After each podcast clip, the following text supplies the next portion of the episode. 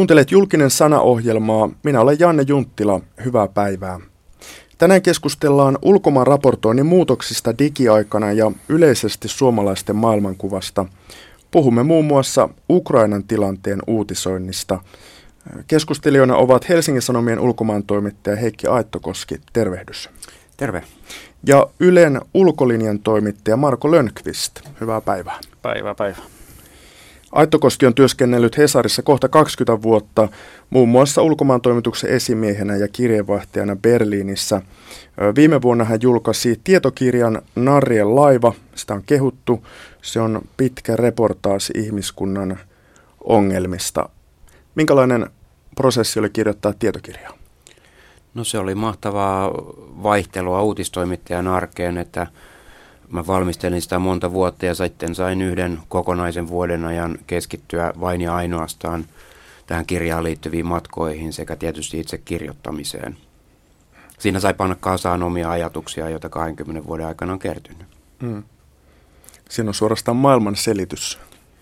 Joo, no silloin kun mä olin yliopistolla lukemassa poliittista historiaa, niin mun yksi lempi opintokokonaisuuksia oli nimeltään maailmanhistorian klassisia selitysyrityksiä. No, mä yritin tehdä nykypäivän, en, en varmaankaan klassisen, mutta pienen selitysyrityksen kuitenkin. Aittokoski työskentelee nyt uutisdeskillä Hesarissa. Mitä se deskityö tarkoittaa? Joo, mä oon siis ulkomaan toimituksessa ja, ja siitä suuri osa on deskityötä ja se deski tarkoittaa sitä, että me pannaan siellä joka päivä ja varsinkin joka ilta kasaan maailmaa laitetaan ulkomaan uutisjuttuja ja reportaaseja printtilehden sivuille, tehdään niitä, niitä verkkoon. Ja sitten deski on myös sellainen paikka, josta sitten tarvittaessa lähdetään liikenteeseen käytännössä minne päin tahansa maailmaa. Mm. Lönkvist on palannut Ukrainasta ihan vasti ikään ja leikkaa parhaillaan ulkolinjan ohjelmaa. Milloin se ohjelma tulee muuten ulos? 27. päivä tätä kuuta. Ja sä oot aikaisemmin työskennellyt myös uutisissa Moskovan kirjeenvaihtajana tuolla vuosituhannen taitteessa. Minkälainen sun työpäivä on nyt dokumentaristina? Onko se dokumentaristi? Joo, kyllähän näitä niin dokumentteina pidetään näitä ulkolinjan ohjelmia. Ne on tavallaan tämmöisiä reportaasimaisia tai journalistisia dokumentteja, että niissä on aina joku ajankohtainen aihe. Mutta tota, työ on aika lailla erilaista kuin mitä ulkomaan toimittajan työ tuossa uutisrullassa, että koska tämä on tämmöinen projektinomainen työ, että siinä menee noin kolme kuukautta yhden ohjelman tekemiseen. Ää, siinä siis tehdään taustatyö, kuvataan, kirjoitetaan sitten tekstikäsikirjoitus ja leikataan se. Ja työpäivä vaihtelee sen mukaan, mikä työvaihe on menossa. Että kaikista stressaavin vaihe on yleensä se, kun käsikirjoitus pitäisi olla perjantaina valmis, kun maanantaina alkaa leikkaus.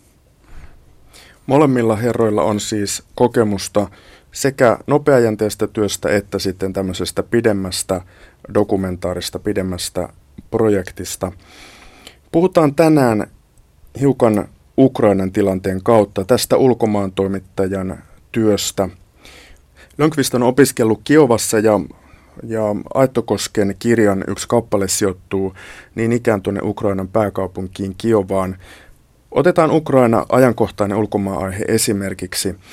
Heikki Aittokoski, miksi on tärkeää, että suomalaisten omat kirjeenvaihtajat raportoivat Ukrainasta paikan päältä?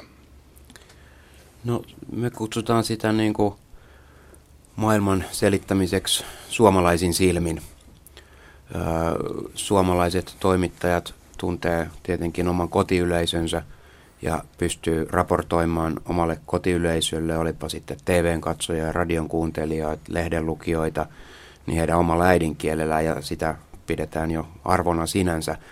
Mutta jokainen itseään kunnioittava tiedotusväline kyllä haluaa hankkia sitä tietoa ihan itse, eikä olla muiden esimerkiksi pelkästään uutistoimistojen varassa. Siihen se perustuu. Miksi joka maalla pitää olla omat, omat kirjeenvaihtajat? Maailmalla uutistilanteissa, myös kriisipesäkkeissä matkustaminen, niin, niin on sellaista ihan perustavanlaatuista uutistyötä. Ää, ja ja, ja kaik, ei, ei ole olemassa hyviä ulkomaantoimittajia, jos ei he matkusta näissä paikoissa. Se, se, silloin paitsi se lyhytjänteinen tarkoitus, että kerrotaan uutisia, kerrotaan niiden taustoja paikan päältä omin silmin, omin korvin kuultua, niin, niin sillä on myös, sanoisinko, sellainen koulutuksellinen merkitys, että, että näiden matkujen myötä ulkomaan toimittajat muuttuu paremmiksi ja paremmiksi ja, ja pystyy sitten taustoittamaan näitä ulkomaiden uutistapahtumia myös kotimaasta käsin. Miten sitä voisi kuvata, minkä verran ulkomaan uutisista syntyy Helsingistä, Sanomatalosta ja minkä verran kentältä? No tota on vaikea prosentteihin lyödä, koska tota, suurin osa jutuistahan on sekä että. E, että tota, nyt otetaan tämä Ukraina esimerkkinä, niin, niin mä sanoisin ne meidän arvokkaimmat jutut, jos niin voi sanoa, niin, niin syntyy sieltä kentältä, paikan päältä. Niin kuin tällä hetkellä meillä on, on, on, siellä, on, on siellä Kalle Koponen ää, raportoimassa – mutta sitten kotitoimituksessa tehdään taustottavia juttuja, analyysiä joka päivä, on ollut niitäkin. Ja sitten on, sit on yksi, yksi ihminen tai kaksi tai kolme, jotka on jossain paikan päällä, niin, niin ei ehdi kertoa kaikkea. Ja, ja silloin tehdään kotitoimituksesta käsin ja turvaudutaan uutistoimistoihin tai muihin tietolähteisiin. Et, et se on semmoinen sekasotku, jokapäiväinen, uutistoiminta on jokapäiväinen sekasotku, josta kuitenkin jonkun ihmeen kautta syntyy sitten enemmän tai vähemmän koherentti, jäntevä kokonaisuus. Usein sanotaan tätä, että suomalaisten silmät ja korvat maailmalla, mutta mikä vika nyt ruotsalaisissa silmissä ja korvissa vaikka olisi? Ihan oikeasti esimerkiksi vaikka STTn tai pohjoismaisten tietotoimistojen yhteinen kirjeenvaihtaja, niin kuin historiassa on ollut. Kyllä siinä kuitenkin on tämä kulttuurierot kyllä niin kuin suomalaiset toimittajat siellä tekee nimenomaan suomalaisille niitä, niitä juttuja ja se on hirveän tärkeä, että ne siellä on.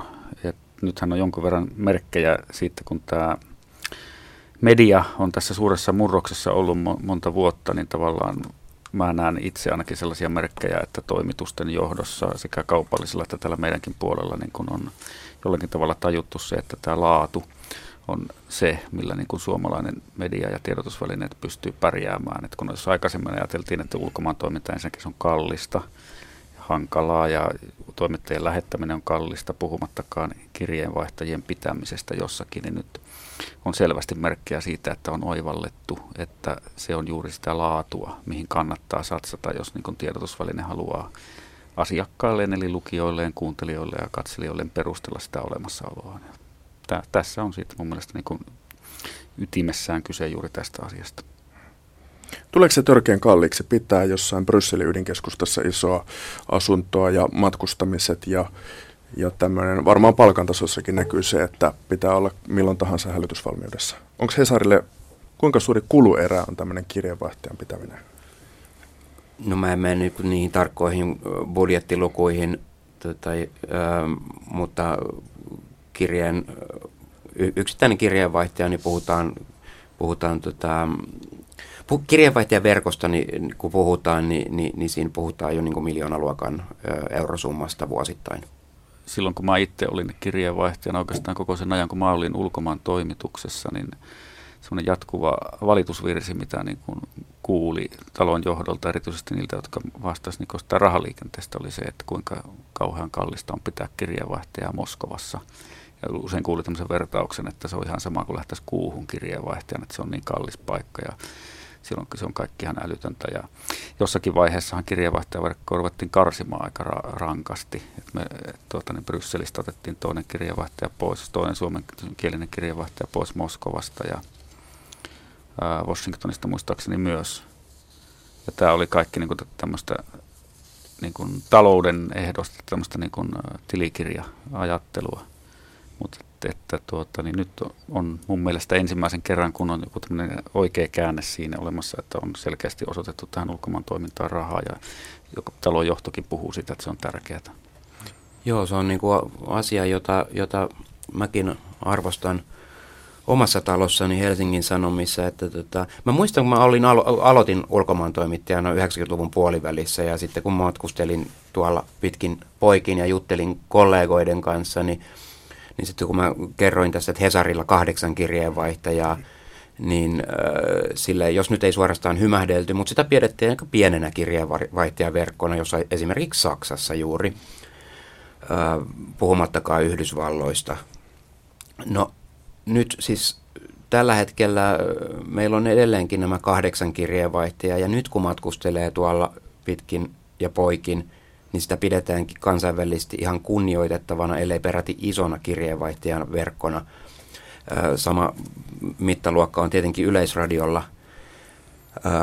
Ja, ja se ikävä piirrehän tässä on, on se, että, tota, että se mitä, mitä, mistä tämä kehitys, mistä tämä esimerkki kieli on se, että joka puolella maailmaa käytännössä, tota, joka puolella läntistä maailmaa on käytännössä niistetty kirjeenvaihtajaverkosta ja, ja se on huolestuttava piirre ja, ja tota, mä oon kans samalla tavalla kuin Marko huomannut tällaisia käänteenmerkkejä ilmassa ja on siitä yhtä lailla ilahtunut.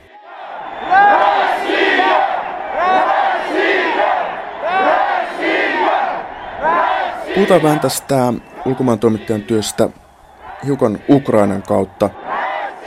Esimerkiksi Venäjän televisio näyttää kuvia Putinia tukevasta mielenosoituksesta.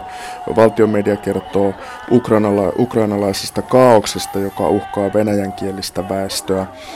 Konflikteissa on aina käyty myös informaatiosotaa. Millaista se on nykyään, Heikki Aittokoski? No sehän on klassinen, klassinen tota, en muista keneltä peräisin suorastaan kliseetä, että, että, että sodan tai kriisin ensimmäinen uhri on totuus.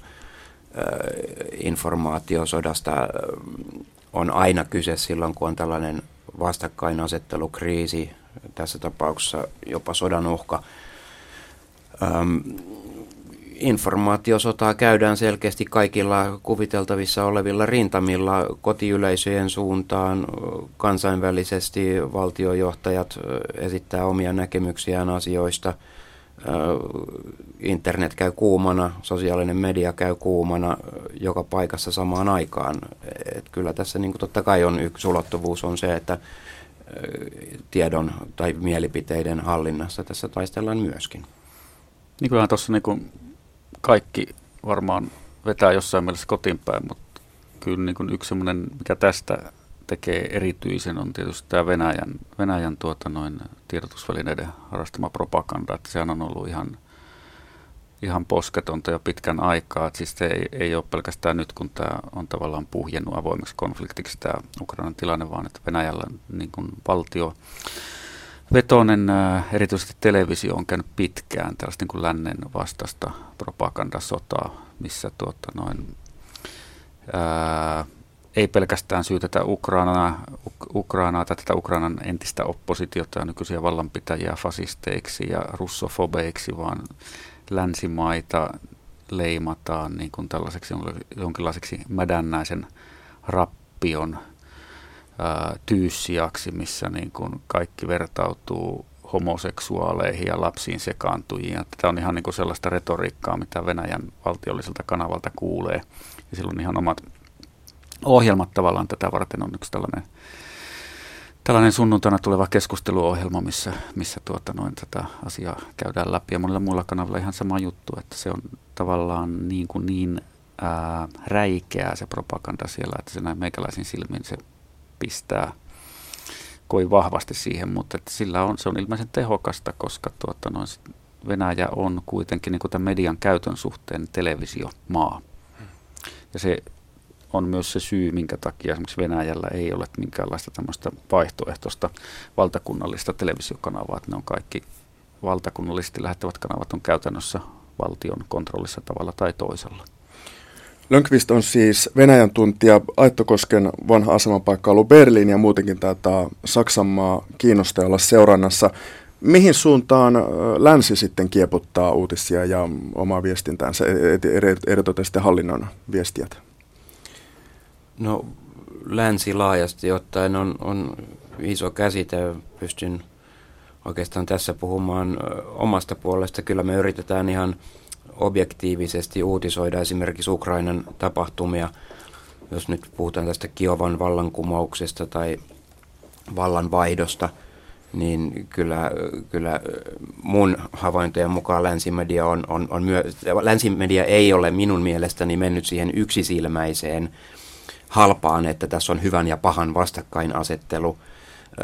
Tota, vaan että on eritelty myös, että, että Ukrainan, Ukrainan oppositio on hajanainen. Siellä on tota, myös hyvin vastenmielisiä aineksia joukossa, äärikansallismielisiä, antisemitistisiä ryhmittymiä joukossa. Että kyllä tästä on yritetty niin sanotusti piirtää koko kuva. Niin kyllä se siinä, tämähän on just esimerkki siinä, missä niin konkretisoituu se ero, että jos tiedonvälitys on niin sanotusti vapaata, eikä, eivätkä tiedotusvälineet niin kuin ole tekemässä mitään tilaustyötä, niin se mahdollistaa tämmöisen enemmän tai vähemmän ainakin tämmöiseen objektiiviseen katsantoon pyrkivän uutisoinnin, kun jos taas vertaa esimerkiksi siihen, mitä, miten, kuinka venäläiset tiedotusvälineet toimivat. Tai puhun nyt lähinnä, että silloin kun tällä tavalla puhun, niin tarkoitan juuri näitä televisiokanavia. Suomessakin nojataan aika paljon angloamerikkalaisiin lähteisiin. Siellä on laatulehtiä ja myös nuo isot, monet isot uutistoimistot ohjailevat meidän käsitystä maailmasta. Ja sekin on jännä, että pahin mediamanipulaatio on oikeastaan kohdistunut juuri ulkomaanuutisiin Persialahden sodassa tai sitten siellä Irakin sodan alkutilanteessa. Aitto Koski, säkin olet harrastanut itseruoskintaa tästä Irakin sodan perusteluista, jos oikein muistan. Joo, se on yksi mun suurimpia masoka, maso, masokististen mieltymysten tota, kappaleita, tämä, tämä Irakin sota. Mä menin siihen halpaan, kun, kun silloinen Yhdysvaltojen ulkoministeri Colin Powell esitteli, esitteli tota, todistusaineistoa Saddam, niin sanottua todistusaineistoa Saddam Husseinin joukkotuhoaseista. Mä uskoin siihen ja se on taatusti vaikuttanut myös tapaan, jolla mä oon uutisoinut – uutisoinut tota, sitä silloin tekeillä ollutta sotaa. Öö, jälkikäteen ei tietenkään voi muuta kuin antaa itselleen pyyhkeitä ja, ja yrittää ottaa opikseen, että täytyy kaikkeen suhtautua aina vaan kriittisesti. Mitä se käytännössä, mitä käytännössä on opittu noista manipulaatioista, että erittäin ikään kuin luotettava, luotettava sana, niin sekin pitäisi itse tarkastaa ja jotenkin todentaa toisaalta? No se on vähän vaikea mennä tarkastamaan, mitä Colin Powellin ampullissa on, jota hän esittelee YK turvaneuvostossa New Yorkissa. Tarkoitan sitä, että, että kaikkea pitää tota, suhtautua, niin kuin englantilaiset sanoo, with a grain of salt. Kaik, kaikki, pitää, kaik, kaikki pitää suunnilleen kyseenalaistaa, mitä ei omin silmin näe.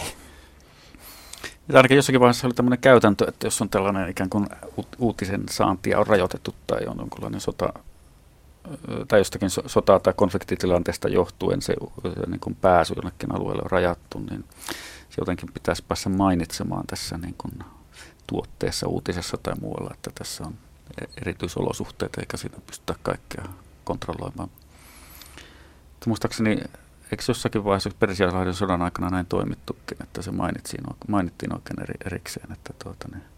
Joo, siis niin kuin, tuota, nyt jos puhutaan tästä siis 2000, to, to, toisesta Persianlahden, mm. ekasta Persianlahden sodassa en ole ollut vielä niin kuin mukana toimittajana millään tavalla. Se oli vuonna 1991, mitä se oli, mutta siis jos puhutaan tästä Irakin sodasta 2003, niin kyllähän siellä niin kuin meidän toimittajat, jotka oli, oli liikenteessä amerikkalaisten joukkojen mukana, hmm. koko aika tietenkin kertoo, että nyt ollaan amerikkalaisten joukkojen mukana, jotta lukijat tajuaa, että tota, että, että tämä perspektiivi on tämä. Niin, niin.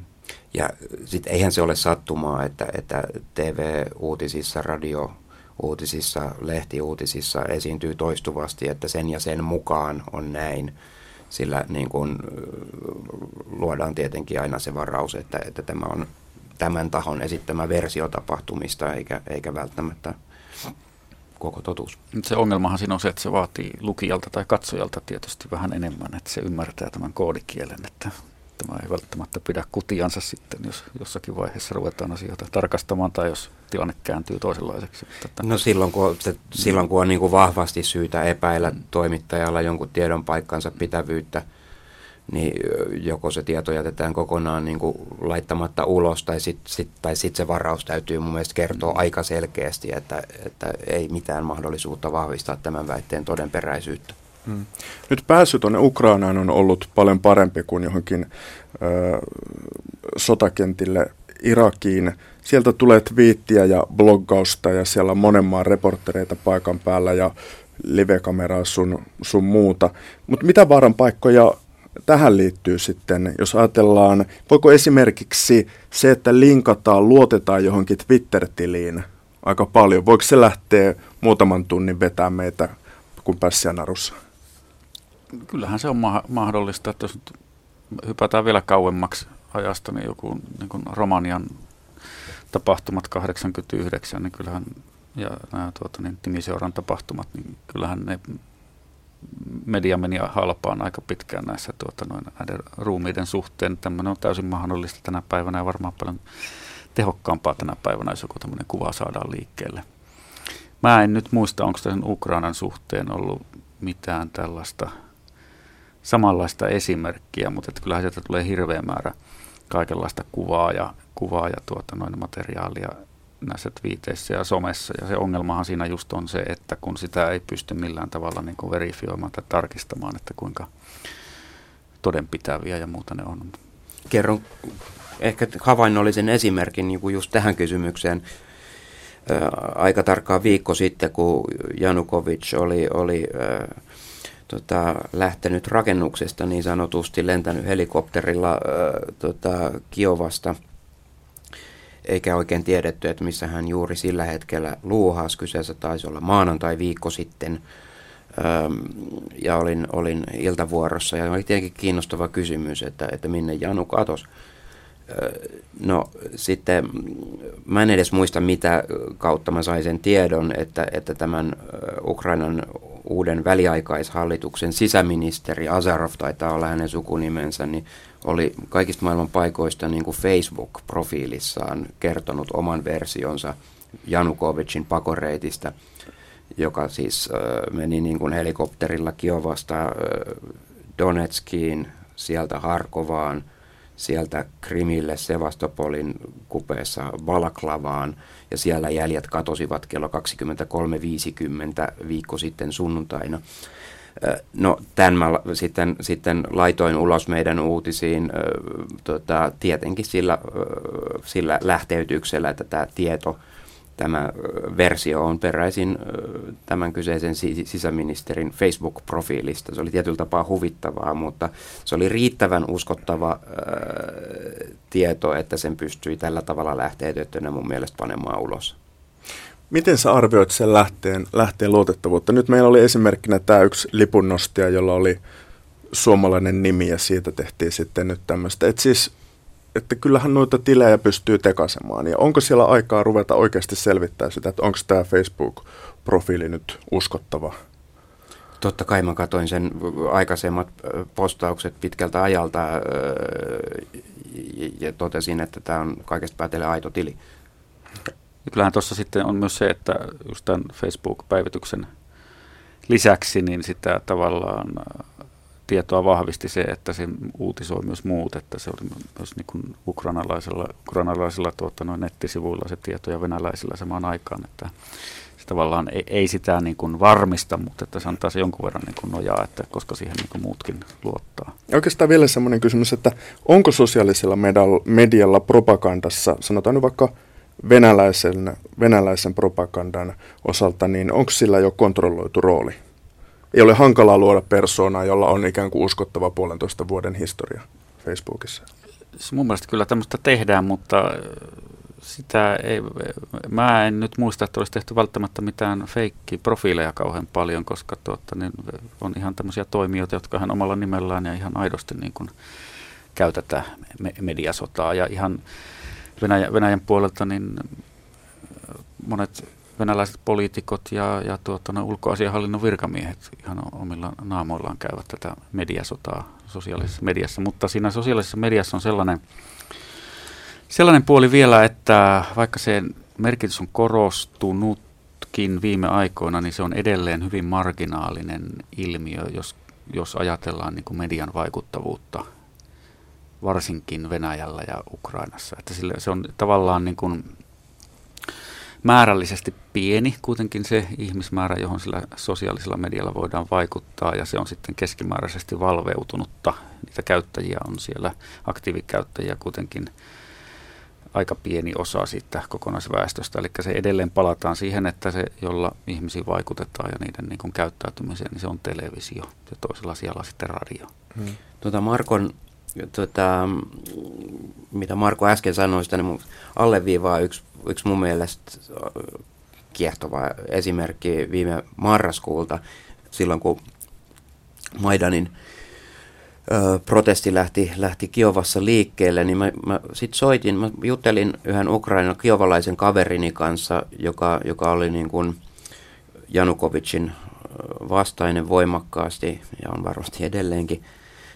Kysyin siltä, että miten nämä niin kuin miekkarit on lähtenyt liikkeelle, jos hän itse osallistui. Hän sanoi, että joo, että, joo, että Facebookiin ja Twitteriin laitettiin joo, totta kai kut, ko, koolle kutsuja – mutta sitten mentiin kerrostalorappuihin koputtelee ihmisten ovia, että nyt on tällainen miekkarijärjestelmä. Ja tämä niin kuin alleviivaa sitä, mitä Marko mm. äsken sanoi, että, että se sosiaalisen median vaikutus Ukrainan kaltaisessa, varmasti Venäjän kaltaisessa maassa on rajallinen, että, että kyllä sitten niin perinteiset keinot ö, on mitä suurimmassa määrin tarpeen. Ja sitten mitä laajemmin tästä somesta, niin mä oon aika vakuuttunut siitä, että tämä, kun tämä some on tämmöinen, sanotaan nyt jos vähän kärjistää, niin tämmöinen hipsteri vetoinen ja aika vahvasti hypetetty asia, että meillä on jonkunlainen sosiaalinen tilaus kertoa, mitä kaikkea kivaa ja oikeudenmukaista sosiaalisella medialla on saatu tämmöisessä diktatuurivaltiossa aikaan. Että jos palataan ihan vaikka noihin arabi, arabikumouksiin ja, ja tuota, no sitä ennen vielä oikeastaan tuohon Moldovan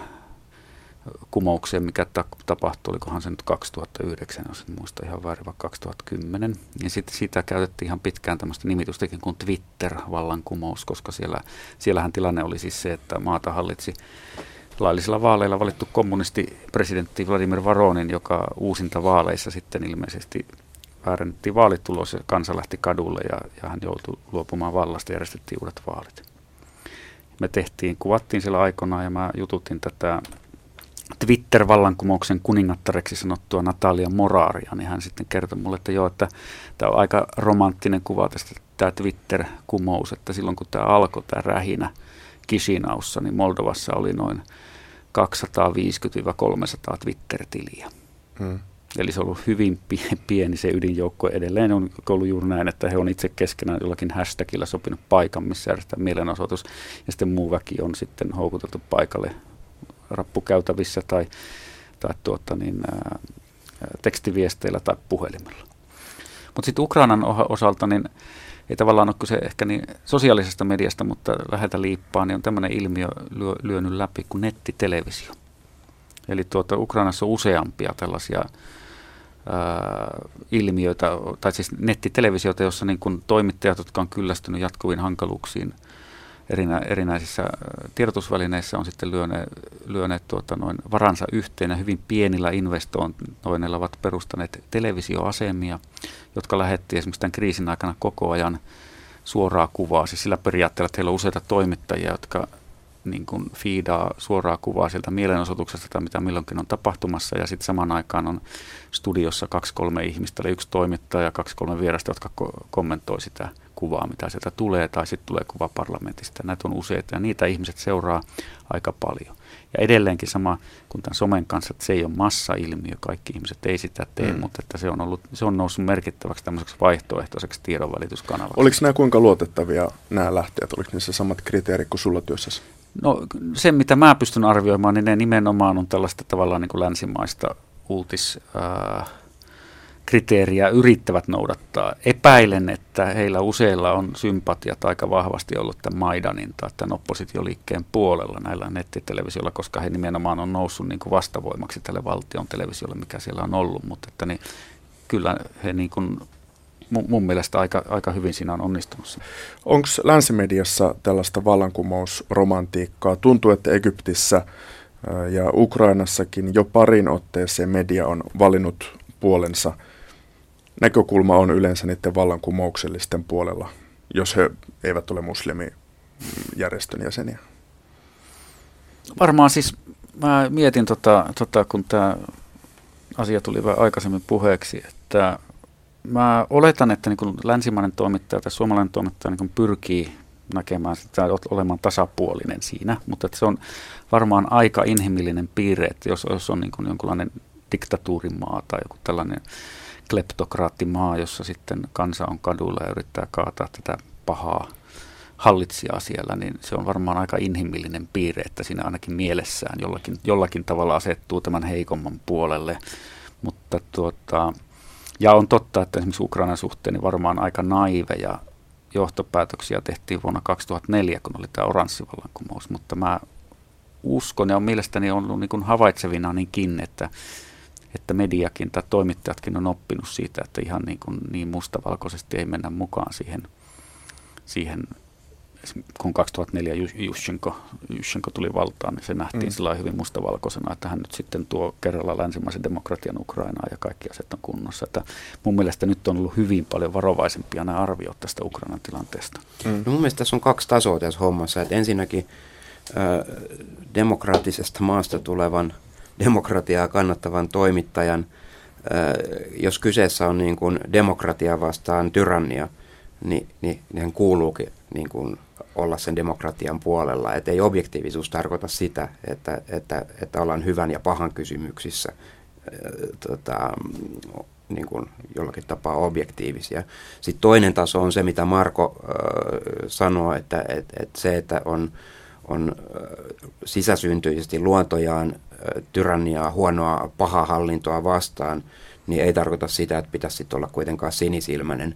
Ja allekirjoitan kyllä täysin tuon, mitä Marko sanoo, että 2004 oranssi vallankumous, niin, niin kyllä siinä on taas peilin katsomisen paikka, että, että liian, liian halpaan meni suomalainenkin media siinä, että tota, että tässä nyt niin kuin oli hyvän ja pahan eeppinen taistelu ja hyvä voitti ja nyt, nyt loppu on niin kuin he elivät onnellisina loppuun, elämänsä loppuun asti. No näin ei todellakaan ollut.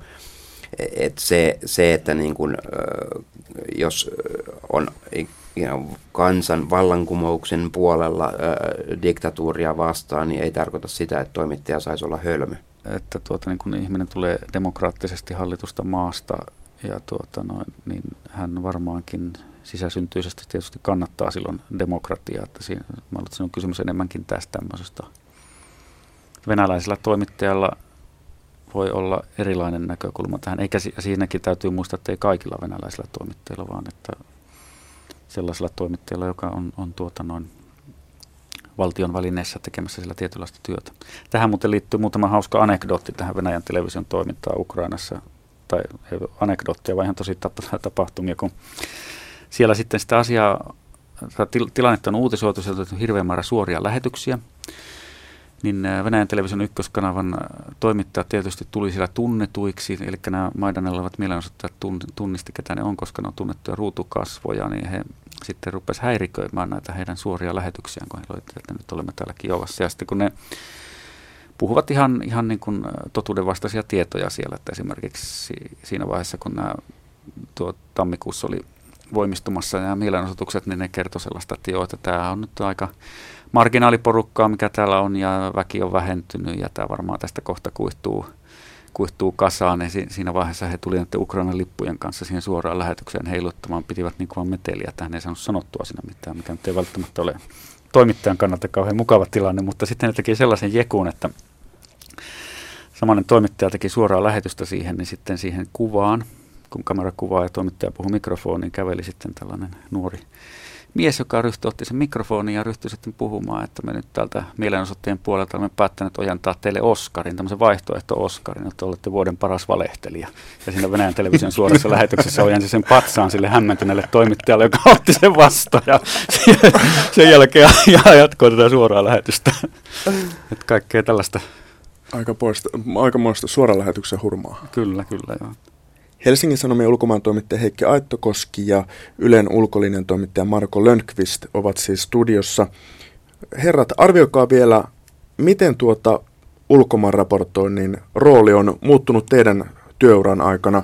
Molemmilla noin parikymmentä vuotta, 20 vuotta työhistoriaa ulkomaan toimittajana. Toisaalta on tullut nämä lyhyt viestit ja verkkokirjoitukset suoraan paikan päältä. Ja yhtenä näkökulmana voi ajatella sitten taas tämmöisen esimerkiksi narratiivisen journalismin nousun, tarinallisten juttujen, kirjallisten juttujen suosion kasvun. mun mielestä se on muuttunut sillä tavalla, että vaikka samaan aikaan, mistä aikaisemmin puhuttiin, niin jonkunlainen tämmöinen arvostuksen lisääminen mediatalouden johdon kannalta on niin nähtävissä, että siihen panostetaan enemmän, niin ongelma on sitten se, että tämä kiire on lisääntynyt aivan älyttömästi. Johtuu osittain tästä nettikilpailusta ja sitten se, että jos silloin kun mä olin Moskovassa, niin mä tein televisiota ja radiota ja meitä oli kaksi siellä ja sitä silloinkin pidettiin aika niin kuin vaativana paikkana, niin nyt siellä on yksi ihminen, hän tekee televisio ja radion lisäksi myös nettiä ja sitten nämä kaikki somepaineet siihen päälle. Niin yksinkertaisesti tämä on johtanut siihen, en nyt puhu siis meidän Moskovan toimituksesta, vaan ylipäätään niin ulkomaan uutisista, niin laatu on myös huonontunut sillä tavalla, että niissä on vilisee virheitä, niissä vilisee nimivirheitä, kirjoitusvirheitä, paikkakuntavirheitä ja mä oon itse koulutukseltani slavisti, niin mulla on sitten tapana, tapana sitten viilata tai aina niin kuin huomata väärin translitteroidut venäjän ja ukrainankieliset nimet, että niitä näkyy siis niin kuin sekä Ylellä että niitä näkyy Hesarissa ja joka paikassa. Ja tämä ei ole kysymys siitä, että toimittajat tulisi jollakin tavalla huonompia, vaan että näiden virheiden määrä on kasvanut sen kiireen takia. Onko Ylellä enemmän tämän tyyppisiä virheitä kuin Helsingin Sanomilla, jolla on kuitenkin editoijia töissä? On, mun mielestä, mun mielestä se on ihan selkeästi, ja, ja sit se, et, tuota, niin, mutta siis on, niitä on myös Hesarilla, että, tälla, tällaisia niin kuin, se ei ole, tietysti joku nimeen väärinkirjoittaminen ei ole iso asia, mutta että on myös asiavirheitä, ja siis näitä tämmöisiä nasisin taisteluita on siellä sun täällä, ei ehkä niin, niin isoja juttuja, mutta sitten ihan tämmöinen käytännön juttu, että esimerkiksi televisio-uutisissa lähetysten määrä on kasvanut niin paljon, että, että tuota, no, se on muuttanut käytäntöjä. Et silloin kun mä oon ollut televisio-uutisissa, sitten nyt on aikaa siis yli 15 vuotta, niin vai mitähän sitten nyt on aikaa, niin tuota, silloin oli esimerkiksi sellainen käytäntö, että jos meillä tulee ulkomailta kuvamateriaalia, siis Eurovision kautta Yleisradio saa kuvamateriaalia, jos vaikka Marokossa tapahtuu jotain tai missä tahansa, niin se tulee sitten satelliitin kautta tänne. Jos käy, siinä on haastattelu kielellä, jota kukaan toimituksessa silloin työvuorossa oleva ei osaa, niin silloin tilataan kääntäjä, joka käy sen läpi. Sen materiaalin yhteydessä tulee semmoinen paperilla tai, ne, tai tuota, niin, netissä sellainen niin kuin seloste, ja siinä on yleensä käännetty se haastattelu englanniksi. Aikaisemmin tehtiin niin, että se tuli joka tapauksessa se kääntäjä ja tarkisti, että se arabiaa puhuva ihminen oikeasti sanoo just sen asian, mitä siihen on englanniksi käännetty, ja että se on oikeasta kohdasta leikattu. Nykyään tämmöistä ei tehdä.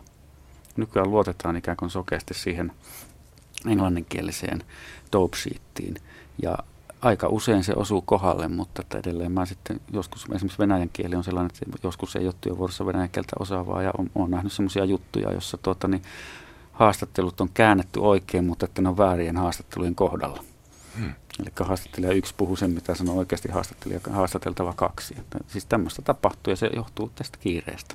Tämä on niin kuin Mä oon sama, samaa ja eri mieltä kuin Marko. Samaa mieltä mä oon siitä, että, että kirje, kir, virheitä on, siis kanavien määrä ää, tota, on, on kasvanut ja lähetysten määrä on kasvanut. Joo, virheitä on valitettavan usein ja se johtuu ammatin hektistymisestä, kiireellistymisestä. Siitä mä oon samaa mieltä. Samaan aikaan, mistä mä oon eri mieltä, että samaan aikaan mun mielestä sitä laatu kokonaisuutena ottaen on parantunut. Tota, ja nyt varsinkin, jos mä ajattelen, mä ajattelen printti, journalismia, jossa mun paras osaaminen tietenkin on. Jos ajattelee 70-, 80-, 90-lukujen printtijournalismia, niin, niin se on aika kauheata verrattuna siihen, mitä on tällä hetkellä. Ja kun mä katson esimerkiksi meidän niin kuin 25-vuotiaita ulkomaan toimittajia Hesarissa ja, ja vertaan siihen, että mitä mä olin itse 25-vuotiaana, niin, niin näillä on niin kuin, nykyisillä on ammatillinen osaaminen – mun mielestä niin kuin selkeästi paremmalla tasolla kuin mitä, mitä oli pari 30 vuotta sitten samanikäisillä. Ähm, ja se, kun sä mainitsit, Janne, tuosta narratiivisen journalismin kasvusta, niin, ja nyt mä puhun edelleenkin sitten vaan printtijournalismista, niin, niin se on se tie, mihin, mihin, mihin ollaan koko aika menty ja mihin uskoisia tullaan menemään koko ajan enemmän ja enemmän. että mitä enemmän niin kuin, äh, erilaiset tikkerit tuottaa nopeita uutisia välittömästi heti kaikille, niin sitä suurempi tarve on, on jäsentää ja taustoittaa ja, ja kertoa pitkän kaavan tarinoita. Ja, ja siinä suhteessa myös mun mielestä journalismi on, ulkomaan journalismi on parantunut. Joo, kyllä mä oon tuossa samaa mieltä, että tämä, siis tämmöisiä niin analyyttisiä tekstejä on ehkä nyt enemmän kuin mitä niitä on ollut joku aika sitten. Ja onhan se, se, se on myös tämä tarjonta esimerkiksi Ylelläkin on sitten jotain taustattavia kirjoituksia netissä johonkin asiaan liittyen, mutta että ne se kokonaiskuva kuitenkin on se, että se hektisyys on, vaatii tietyn hinnan tarkkaavaisuutena ja tarkassa niin kuin virheinä, virheinä ja tuota, niin tarkkaavaisuuden ää, ongelmina. Heikki koski mitenkäs ä, tunteen rooli ja tarinan rooli, miten se niin kuin muuttaa sitä uutistoimittajan työtä?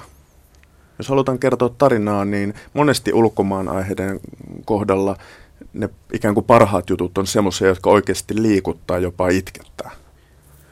Um, joo, en tiedä tarviiko itkettää, eikä kukaan toimittaja tahallaan halua yleisöään itkettää, mutta, mutta kyllä se niin on, että ei, jos, ei omissa, jos ei toimittaja, journalisti, toimittaja, kuvaaja omassa työ, omalla työnsä kautta pysty edes toisinaan herättää, herättämään omassa yleisössään voimakkaitakin tunteita, niin, niin, niin, niin silloin se työ on kliinistä ja kylmää ja, ja jopa turhaa.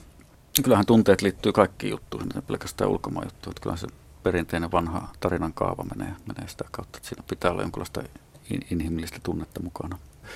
Mitä siis kotimaiset ulkomaan toimitukset voisivat tehdä paremmin? Missä meillä, onko meillä sokeita pisteitä, kattamattomia mantereita tai laiskuutta? Marko Lönkvist. Joo, siis varmaan tämä peruskysymys on se, että mistä tehdään. Että kyllähän meillä niin kuin painottuu nämä uutiset tähän lähialueelle joka tapauksessa. Että kyllähän Afrikka on semmoinen iso musta täplä. Ylellä on siellä ollut joskus aikoinaan kirjeenvaihtaja, joka on vedetty pois. Sitten siellä on ollut freelance-pohjaisia avustajia, mutta että, niin se on esimerkiksi esimerkki tällaisesta maan kolkasta, minkä uutiset tulee voittopuolisesti esille vain silloin, kun siellä on joku, joku iso kriisi.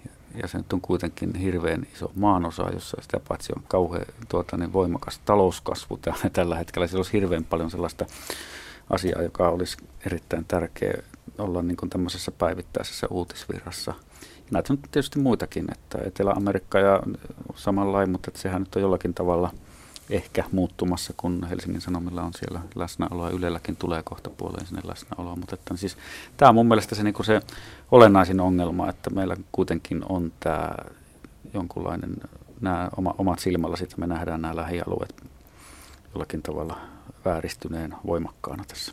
Heikki Ättökoski, mitä pitäisi tehdä paremmin? No, tässä voi taas harjoittaa tervettä masokismia, ruoskea itseään.